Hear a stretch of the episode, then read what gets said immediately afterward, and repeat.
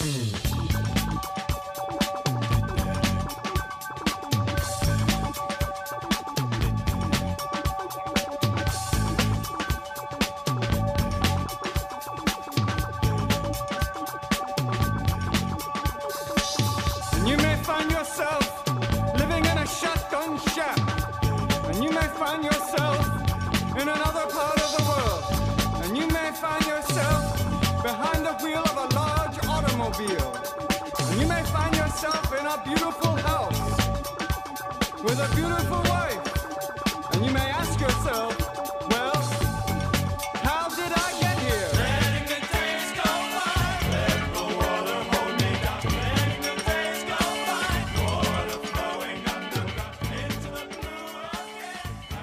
Hey, how's it going, everybody? This is Chris. Welcome to episode 150 of X Lapsed. Uh, hey, it's a milestone, uh, kind of a low key one. I'm not making too big a deal out of it, uh, like I did with 50 and 100. So this is just going to be a regular old episode of X Lapsed. Uh, I do want to uh, say that with this episode, X Lapsed has now become the uh, longest project, or I guess most episodes of a project that I've been involved in um, from start to current. Um, the Cosmic Treadmill uh, had 149 episodes that have been uploaded. I do have an 150th that I'm really, really dragging my feet on uh, putting out for a variety of reasons. I'm sure many of you out there uh, can uh, understand that. Uh, uh, putting that out would be kind of closing a door, and it's that's just something that's kind of hard for me to do. So it's just there, unfinished, waiting for me to finish it. So it's still kind of a part of. Yeah, I'm still kind of working on it. It's a, I don't know. Maybe I'm just being weird, but today. X lapsed 150, and we've got a uh, banger of an issue to discuss, and it's not a Wolverine story. Uh, if you're following along with the show, you know that like every milestone we we come across here, Wolverine's heavily involved, and uh, not today, thankfully. Instead, we have a uh, very interesting issue of Marauders to discuss. So let's get right on in. Uh, this is Marauders number 17. Had a March 2021 cover date. The story's called The Winds of Change. Written by Gerry Duggan with art by Matteo Lolli. Colors Edgar Delgado. Letters VC's Cory Petit. Designs Tom Muller. Head of X Hickman. Edits Bisa White Sobolski. Cover price $3.99. This one went on sale January the 13th of 2021. Now we open in the not so long ago. Uh, it's a retelling of the scene where Emma Frost reads Lockheed's mind to find out all about Shaw's atrocities the night that uh, Call Me Kate perished. But from here, we actually get a little bit new information. She telepathically calls out to Callisto to try and track down Shinobi Shaw, which they do. And he's at the Green Lagoon sharing drinks with Christian Frost. Now, Emma telepathically calls him, uh, Shinobi, outside to run him through a mind scan. She ultimately concludes that Shinobi had nothing to do with what Sebastian got up to that night. Uh, he's relatively speaking innocent here, uh, so she mind wipes him of the of their confrontation, and she sends him back into the bar. From here, our double page spread of roll call and cred. We're going to be focusing on Emma Frost, Shinobi Shaw, Christian Frost, Callisto, Storm, Sebastian Shaw, Bishop, and Call Me Kate. Now we come back to comics with Storm and Callisto having a chat. Now Callisto wonders if Storm has gotten around to telling Emma and Call Me Kate that she's leaving. Uh, what? Was she planning on telling us that she's leaving? Uh, weird. I, I wonder what they've got planned for her, if anything at all. Anyway, uh, Callisto is here to talk about something very near and dear to us here at X Lapsed, and that's the Crucible.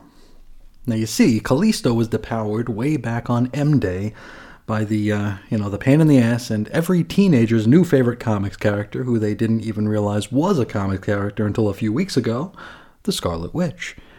Now she's never gotten her powers back, and now she'd like to remedy that by going through the Crucible here. She also never got her disgusting tentacle arms back from that horrible Claremont Excalibur series. I'm not sure if she wants those back, though. Now, the gimmick here is since Apocalypse is gone, he's in Amenth, they don't have a regular, I don't know, host of the thing. Huh?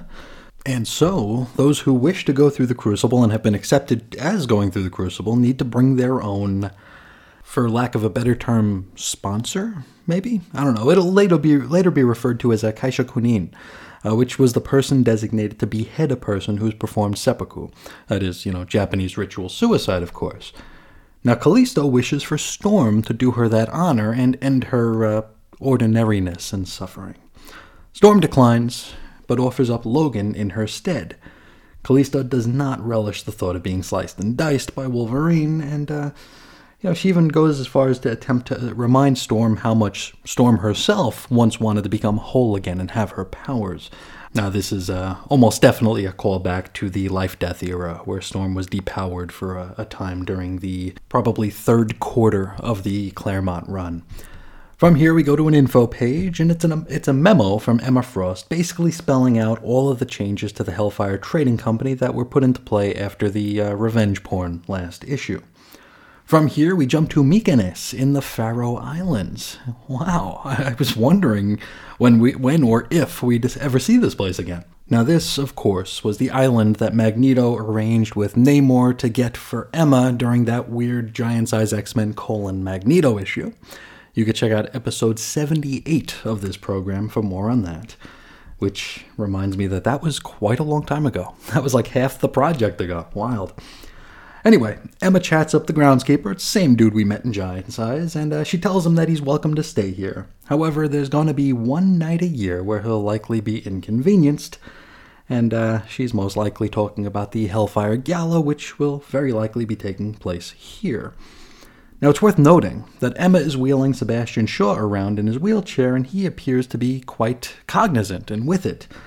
You know, his last issue ended, I was unsure if he still had any sort of mental faculties. Um, here, it's made pretty clear that he does, and he can speak, he can argue, he can uh, express himself verbally. Now, they arrive at the weird sentinel headed citadel thing, and outside it are Bishop, Shinobi, and Christian. Now, upon seeing Shinobi, Emma makes some odd remarks about how maybe he's actually other Hellfire Club member Harry Leland's son. And Sebastian doesn't take too kindly to this, but alas, there ain't all that heck of a lot he could do about it. Emma mentions that Leland died fighting Killrod or something. Uh, she, you know, almost certainly means Nimrod because he did die fighting Nimrod, which, uh, you know, that robo bugger might loom large in these books eventually, so maybe we'll be seeing old Harry Leland pretty soon. Now, from the Citadel emerges Jumbo Carnation and the Sorcier. It's basically confirmed here that we're planting seeds for that upcoming Hellfire Gala here. Now, Emma warns the fellas that there are going to be humans among the guest list, which really gets under the Sorcier's um, skin a bit. Bishop wonders why Call Me Kate isn't here for the planning, to which Emma says she's off delivering a letter, and, uh, well, she totally is. So let's join her in Madripoor. She and Lockheed row up to the shantytown Lowtown, and upon arrival, they find some SWAT types set to attack an innocent family's hut. And she takes care of them with the quickness, scaring them off. Now, we soon learn that this innocent family is a special one, they're actually the Fisher folks who rescued and nursed Lockheed back to health during Kitty's time in Dead.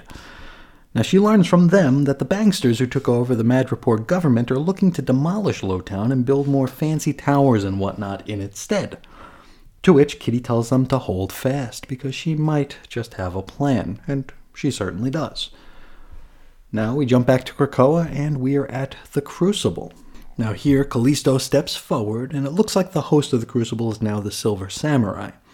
Uh, you know, he is the host of that quarry fighting arena, so I suppose it does have some precedent. Now, here, he asks Callisto if she had brought her Kaishakunin, and she has not. The samurai then offers his blade and also informs that the Fenris twins have offered to assist with the ritual as well. Callisto suggests that if she winds up facing Fenris, she'll likely wind up in the hole for murder, rather than the hatchery for rebirthing.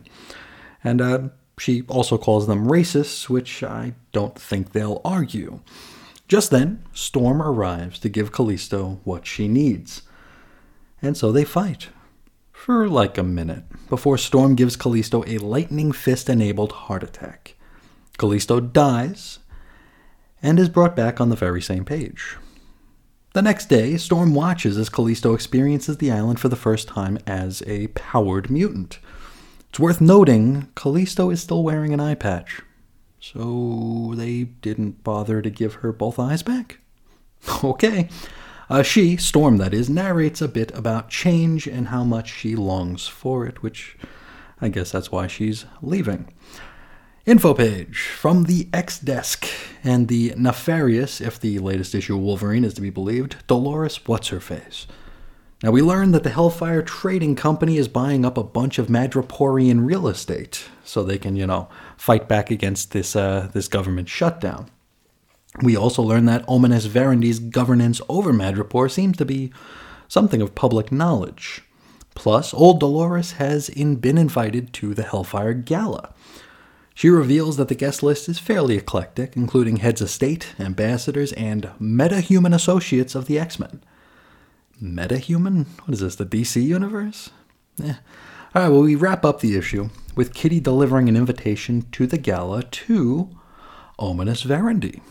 Hmm, she even slips a call me Kate into the conversation, which, I mean, I know I joke about it here on the show, but it's been 17 issues. If we keep needing to be reminded, it's just not going to stick. You know, this Kate thing, this Kate experiment, it's not going to work. So let's just go back to calling her Kitty, okay? Now, that's the end of the issue. Next episode, we're going to be dipping into King in Black with Sword number two. So that's uh I guess that can go one of two ways, can't it? Um, either way, I'm looking forward to seeing a little bit of what the hubbub's about. But let's talk about the hubbub we got here. Well, I guess it's probably no surprise that my main takeaway to this has to do with this, the Crucible and the fact that uh, we are getting some answers here as to how it's going to uh, work from this point on. And uh, I suppose that this is. Um, it's interesting how they're doing it, right? Uh, but it also opens up a whole lot of uh, a whole lot of challenges here because we can look at it a few different ways, right? The Storm gave Callisto a relatively merciful death, right? She didn't beat her to death. She didn't cut her to pieces. She didn't blow holes in her. She gave her a heart attack, which is probably as merciful as as you can do in the Crucible, unless you could turn into like carbon monoxide and just fill up her lungs and just let her go to sleep. I think this is probably about as merciful as it's going to be. That said, Storm still murdered somebody. She still killed somebody. I mean, it's it's. I, I mean, uh, things that go way above the scope of a silly little X Men podcast. I mean, we can talk about things like right to death, and we have talked about that a little bit during the uh, the X Force deal with Domino and Colossus. We could talk about assisted suicide, stuff like that, because it's kind of what this is. It's a it's a weird one. It's really a weird one here, and I mean, we go into this from from the get go, knowing that Callisto is going to die here. So it's almost like, what's the point of the fight here? What would happen if she if she injured Storm and then Storm killed her? So then we'd have someone who was dying, but then someone who's injured on top of that. It just seems kind of weird. With Apocalypse, it was different because Apocalypse is Apocalypse. Here, we're just going to be taking random characters to and turn them into murder murderers here, right? And they've done this before with Storm uh, back in Uncanny 325 when she ripped Marrow's heart right out of her chest. And then we found out that Marrow had two hearts, so we were able to get out of it. But it's kind of weird here that Storm, last issue, we had Storm overseeing torture, and here Storm is killing somebody. Of course, you know, she asked for it, but still, she killed somebody. She has to live with the fact that she actually ended a life, and that's just kind of weird to me. It makes me think about like all the uh, all the younger X Men and whom they might ask to do them this service as the Kaishakunin, right? Are we going to have young X Men killing other young X Men in the name of you know mercy and rebirth and I don't know how I feel about that. I don't know that I like it very much. Um, Apocalypse, it's it's different because we can walk things back with Apocalypse because he's Apocalypse. But I mean, if we have a depowered young mutant going up to Jubilee and being like, Jubilee, I need you to kill me. I, I just and then she goes and does it. I don't know. It just seems weird to me. Not not really digging that. It is. Uh, it's a lot. There's a lot of meat on that bone to discuss. Um, let's take a look at the resurrection cue because uh, Callisto comes back very quickly, like the next panel. I don't remember if this is the standard for Crucible deaths. We've only seen Aero, you know, that Guthrie girl, and she did come back very fast. So I wonder, like, is it like an immediate thing? Like, are the bodies ready to hatch, just waiting for a member of X Factor to give the thumbs up? It's like, yep, she's dead. Let her let her rip. You know, is that how they're doing this? And if that is the case, I can I can definitely go with that. That's you know, I, I would have no argument for that. It's you know just something I'd like to know. Also, we hear in this issue that Harry Leland of the Hellfire Club and maybe Shinobi Shaw's father uh, is somewhere in the resurrection queue, just waiting for his number to come up. That's kind of weird um, that he has to wait. Uh, where we had Siren, she was hatched twice in five days, right? And we had, you know, we had Empath and Quentin Quire die almost every single issue that they're featured in, but I do recall there being something about dying like in the line of duty or dying for Krakoa. You'll be, you know, expedited with your uh, resurrection here, as Quentin Quire and Empath would definitely fit that bill. Siren, however, I don't I don't know because Siren she was just flying and apparently if you, if we listen to her she was just drunk flying and uh, forgot how to fly and fell to her death. Of course, it wasn't that, but that's what she's telling us. So why is she coming back so often when old Harry Leland, who sacrificed himself to fight Nimrod, who might just be the big bad of this entire run, he's still waiting? It's I don't know. That just seems weird to me. Um, let's go back to Storm for a minute. She's leaving Krakoa, apparently. Um, we're always the last ones to know. Uh, I don't know why she's leaving, other than the fact that she wants change. I don't know where she's going. All I can say is I hope it's not Wakanda. That's boring. I guess I'm going to have to pay more attention to the Marvel previews from this point on to see if Storm, you know, pops up somewhere else. I think she's on the cover of an upcoming issue of X Men, though, so I think we have a little bit of time before she's going to jam here. So we'll have to take it as it comes, I suppose. I do wonder what the plans are for her, and you know, um, as much as I hate to lose her here to the X books here, um, if I were to say that they've handled her very well since the uh, Hoxpox uh, Doc's launch here, I, would be lying because they haven't done a heck of a lot with her. Um, it, she's always been kind of just an afterthought here, um, getting a few, you know, little bits and pieces, but I think she certainly deserves better than what she's been getting so far. So maybe she'll get that outside the X books. I guess we'll we'll wait and see. Um, we learned a little bit about Sebastian Shaw's current state. He's not in a vegetative state. Uh, he's able to speak. He's able to argue. He's able to question. Seems like they lessened his uh, injury from the end of last issue here, where he was uh, he seemed totally incapable of much when uh, he was sat before the Quiet Council here. He seemed totally unable to uh, kind of express himself in that scene. But here, we're, we're getting a little bit more out of him. Um, one more thing about this issue uh, Fenris. Uh, they are, of course, Nazis, right? Um, it seems odd to point this out uh, the way they did it, uh, when we consider how many absolutely awful people are currently living on and, and wielding great power on Krakoa. Uh, to me, it seems like they're trying kind of hard to make a statement. And I get it. I totally get it. Racists and Nazis are scumbags, right? I, I mean, I totally understand that. But I mean, given the context of the makeup of Krakoa, I can't help but feel like we're being learned something here. Like they are trying to make a statement, and I mean these are clownish characters too. I mean they're they're dumb. these Fenris twins, they're even treated as jokes in the uh, in the scene in this issue here, and that's just about right. Uh, no, no matter how much affection I have for the whole upstart story here, I'm still not a fan of Fenris or Baron von whatever his or whatever their father's name is it's just uh, interesting to me, and I don't know if this is being done intentionally, but uh, I mean, they are uh, white supremacists. They're scumbag white supremacists. But they're living on an island that has a lot of mutant supremacists on it.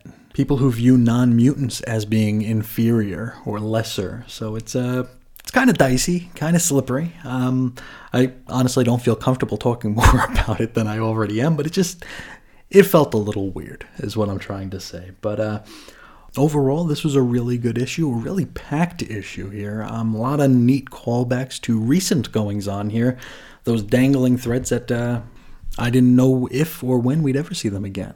You know, I didn't think we'd ever see the little Fisher family that rescued Lockheed. Um, I didn't think we'd need to. But here we are using that as a way to spur on another story uh, and another sort of offensive against Ominis Verendi. So that's pretty cool. Um, the Faroe Islands, I, I thought they forgot about that, to be honest here. But but I suppose if we, you know, take the COVID hiatus into account here, the whole Hellfire Gala thing was probably supposed to come together a lot quicker than it did, you know. Exitens was supposed to run, I believe, late summer, and uh, we didn't get it until the end of the year. So maybe the Hellfire Gala was already, maybe that was supposed to happen at the end of the year instead of the summer of uh, 2021. So maybe this was supposed to flow a little bit better. Maybe the Faroe Islands was going to be more fresh in our minds uh, when this was all coming to pass. So who knows? Who knows? A lot of things were out of everybody's control last year, so we got to give some allowances here. But overall, this was a really, really good issue, a gorgeous issue to look at. Matteo Lolli is uh, really, really good, and it's definitely getting me uh, kind of psyched up for whatever this Hellfire Gala is uh, going to be. And we're going to talk a little bit more about that at the end of the episode. But first, let's hop into our mailbag here. Now we're going to start with Damien talking about X Men number 16.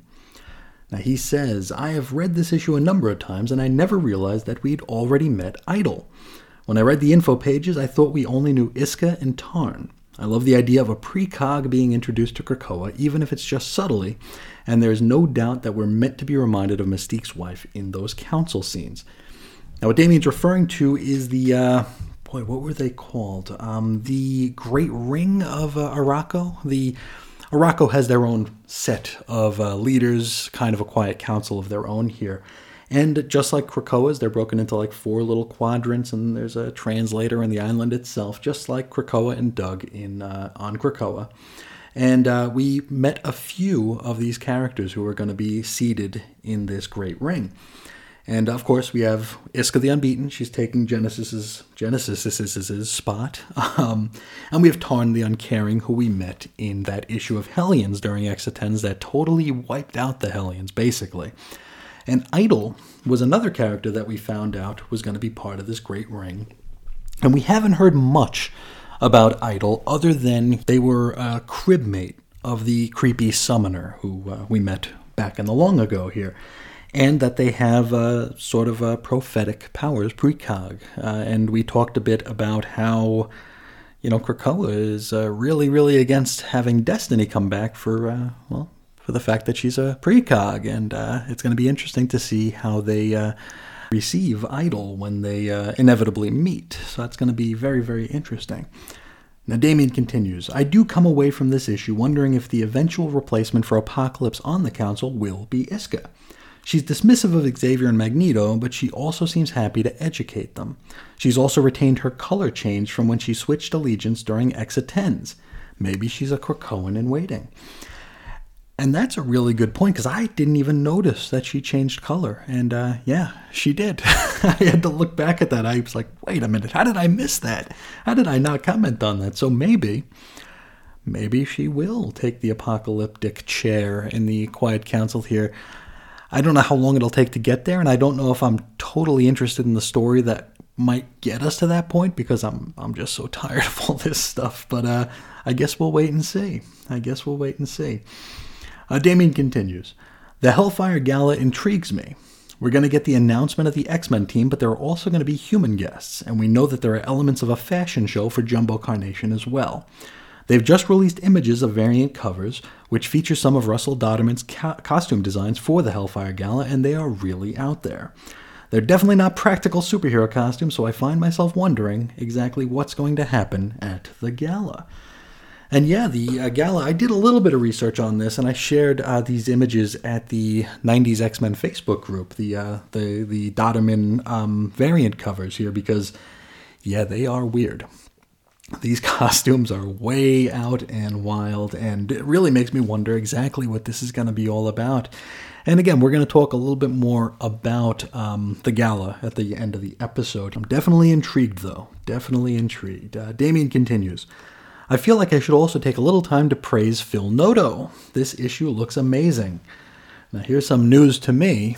With the announcement that cable is ending, I have to hope that we see more of Noto on X Men. Oof, that's a. I woke up to this email and I, I saw that and I'm like, I couldn't have read that right. is cable really ending? And yeah, we'll talk a little bit more about that at the end of the episode as well. But yes, cable is going away. And you're right, Noto is uh, is fantastic here. I do hope that he gets a.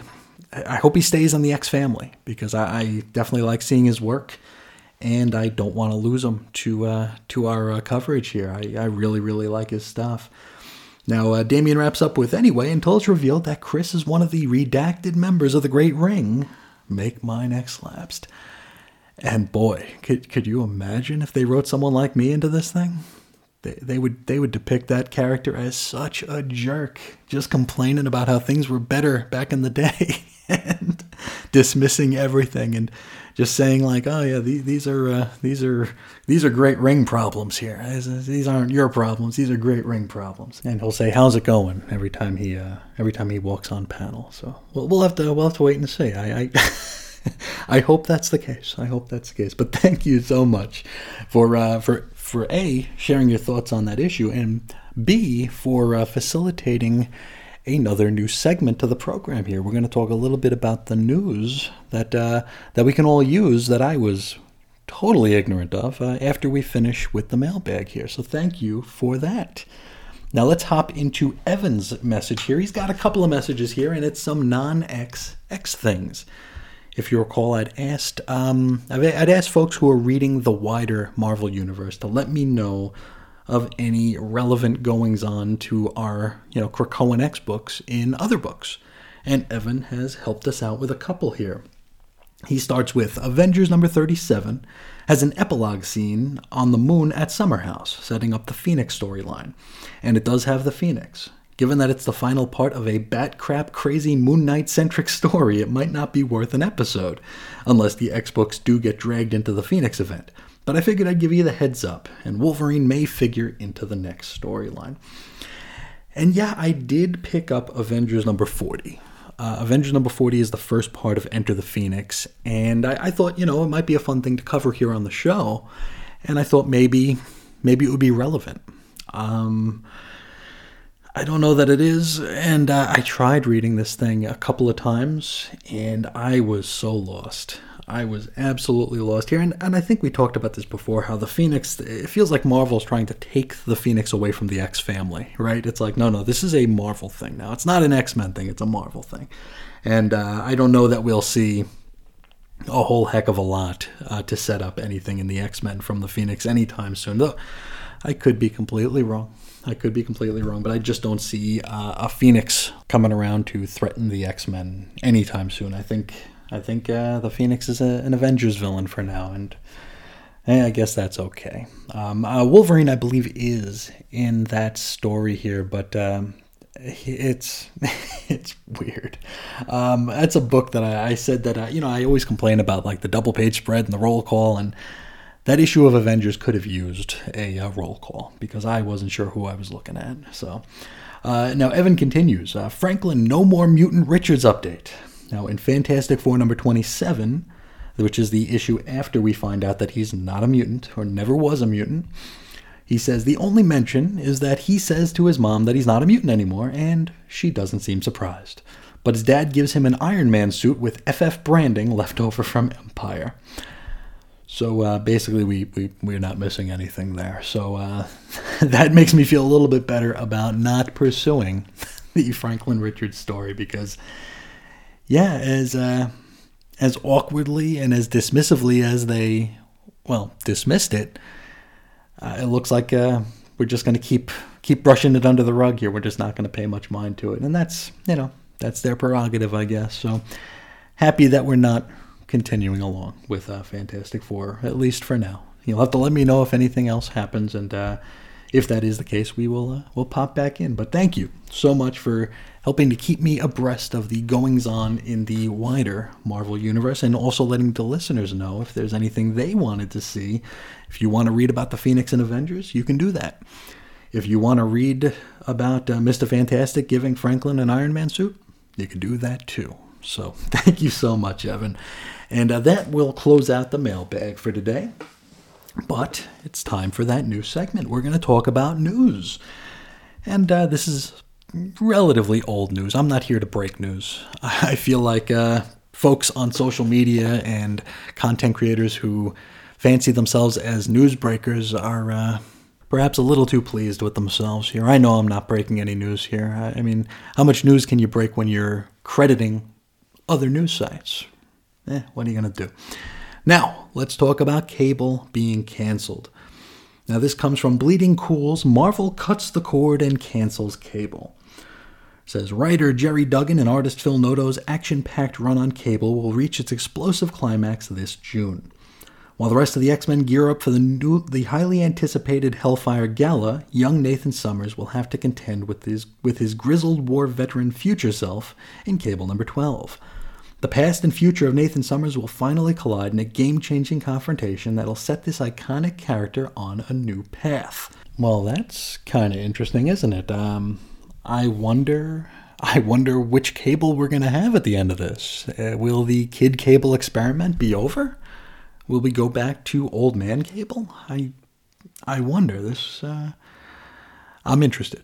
I'm interested. Uh, back to the article here. We have a quote from Gerry Duggan. He says, I was grateful to be reunited with Cable in this exciting new era of the X Men, and even more excited to be reunited with one of my most important collaborators and friends.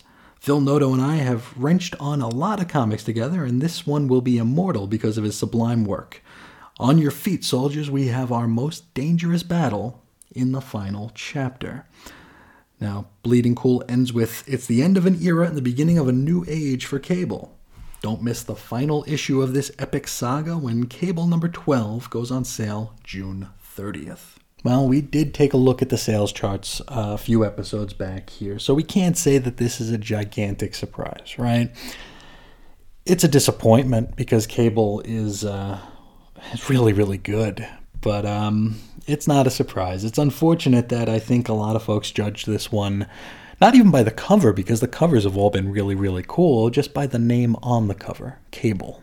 You know, I think a lot of people just figured this was going to be another useless cable series because we've gotten a lot of those. We've gotten a lot of just really bloaty, fillery cable series, you know, where it's just like, hey, we got to put another book out. Let's throw Cable's name on it here it you know kind of had a reason to exist and it did its own thing and it was funny and it was good and it was beautiful and it's uh it's too bad that it'll be ending here i'm just glad that it seems as though uh, Duggan knows the story he wanted to tell with this and will be getting the opportunity to do so. So I guess we'll probably be hypersensitive to things like signs of truncation, like uh, I think a lot of us are when we hear that a book's being canceled. We look to see if we can find the seams, and I'm sure where we want to find them, we will. But hopefully, there is enough lead lead time for this for uh, Duggan to wrap this up in a way that's satisfying for him and uh, for us as well. Uh, I'm gonna be I'm gonna be sorry to see Cable go.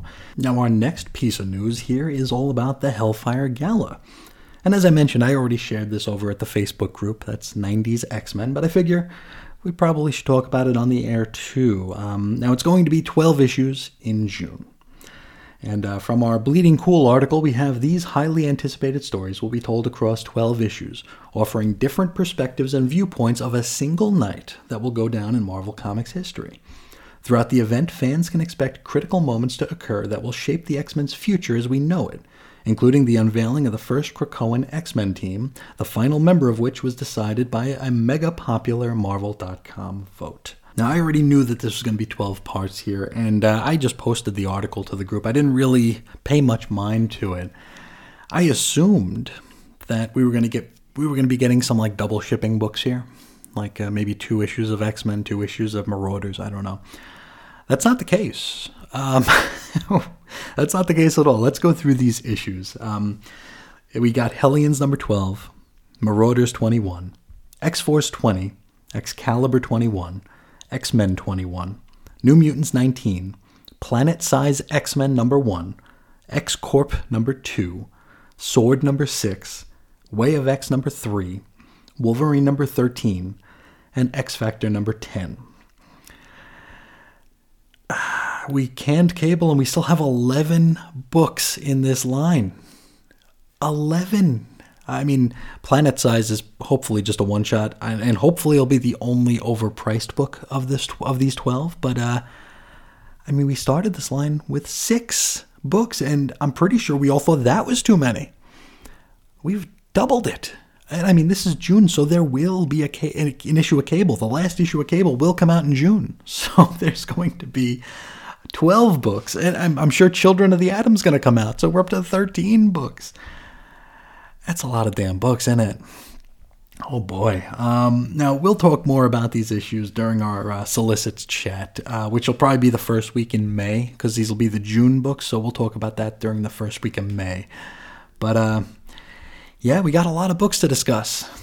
It's funny, when uh, I started this show and always pictured myself catching up, um, I figured, okay, well, when we catch up, and if we're doing this daily at that point, well, then we can explore other things, right? We could just, we could do the Hox Pox Docs Rock Socks books one week of the month, because there'll only be like five or six of them, right? Oh boy. I mean, even when we're caught up, uh, we're going to be devoting at least two weeks a month to these uh, to these ongoing uh, current day books. That's pretty wild stuff here. But anyway, that will do it for our brief look at um, some very relatively old news. And if anyone out there comes across a news item that you think is relevant to the show or wants to hear my thoughts on, uh, please feel free to shoot me a message here, shoot me an email, and uh, we can discuss any upcoming news. So please feel free to uh, hit me up if you come across something that you feel uh, might be of interest. Uh, you could find me a few different ways. You can find me on Twitter at Ace Comics, or you can shoot me an email over to weirdcomicshistory at gmail.com. And of course, those uh, communication channels aren't just for news. You can also, you know, send me your thoughts, just say hi, whatever you want to talk about, I'm here. Uh, you could find blog posts and show notes over at chrisisoninfiniteearths.com, which also now includes X-Lapsed Origins, which is a look at some seminal stories from the past that still inform the books to this day. Uh, we're starting with a look into Otherworld and Captain Britain, and we're just meeting Saturnine. It's a really good time there. It's a series of articles, it's not audio. Maybe one day it will be. Um, this is uh, the 150th episode, and every time I hit like a big milestone like this, I always figure maybe I'll announce that i am bringing the Patreon back, and I can put some exclusive you know, coverage and uh, and discussions on that. But uh, I, I'm never ready for it. I don't know if uh, I don't know if I ever will be. But uh, I guess uh, if you're interested, keep an eye and ear out for that. Maybe it'll come uh, eventually if I ever get the gumption to go about doing it. But for now, X-Lapsed Origins is text and pictures on the blog, chrisisoninfiniteearths.com. Uh, you can chat us up on Facebook. You can share news on Facebook if you'd like. That's 90s X Men on Facebook. And you can listen to all of the programming at the Chris and Reggie channel at chrisandreggie.podbean.com, available at all your noise aggregation places. And I think that will do it for today. Um, I want to take a moment to just thank you all so much for helping me get to 150 episodes. I can say with 100% certainty that I could not have done it without you. Um, this is uh, not always the easiest thing to do. It can be a very lonely endeavor.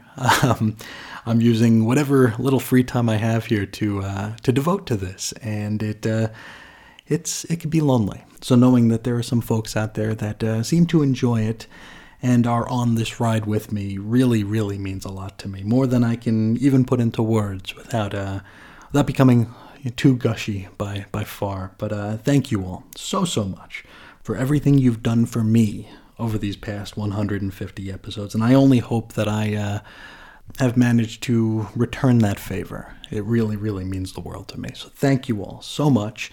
And, uh, you know, also thank you for uh, spending today with me. I really, really appreciate that as well. So I guess here's to uh, episode 200, huh? Well, we'll, we'll probably get there. We'll probably get there. But For now, let's worry about episode 151, which will be the next time we talk. So thank you all again. And until next time, I'll talk to you all real soon. See ya.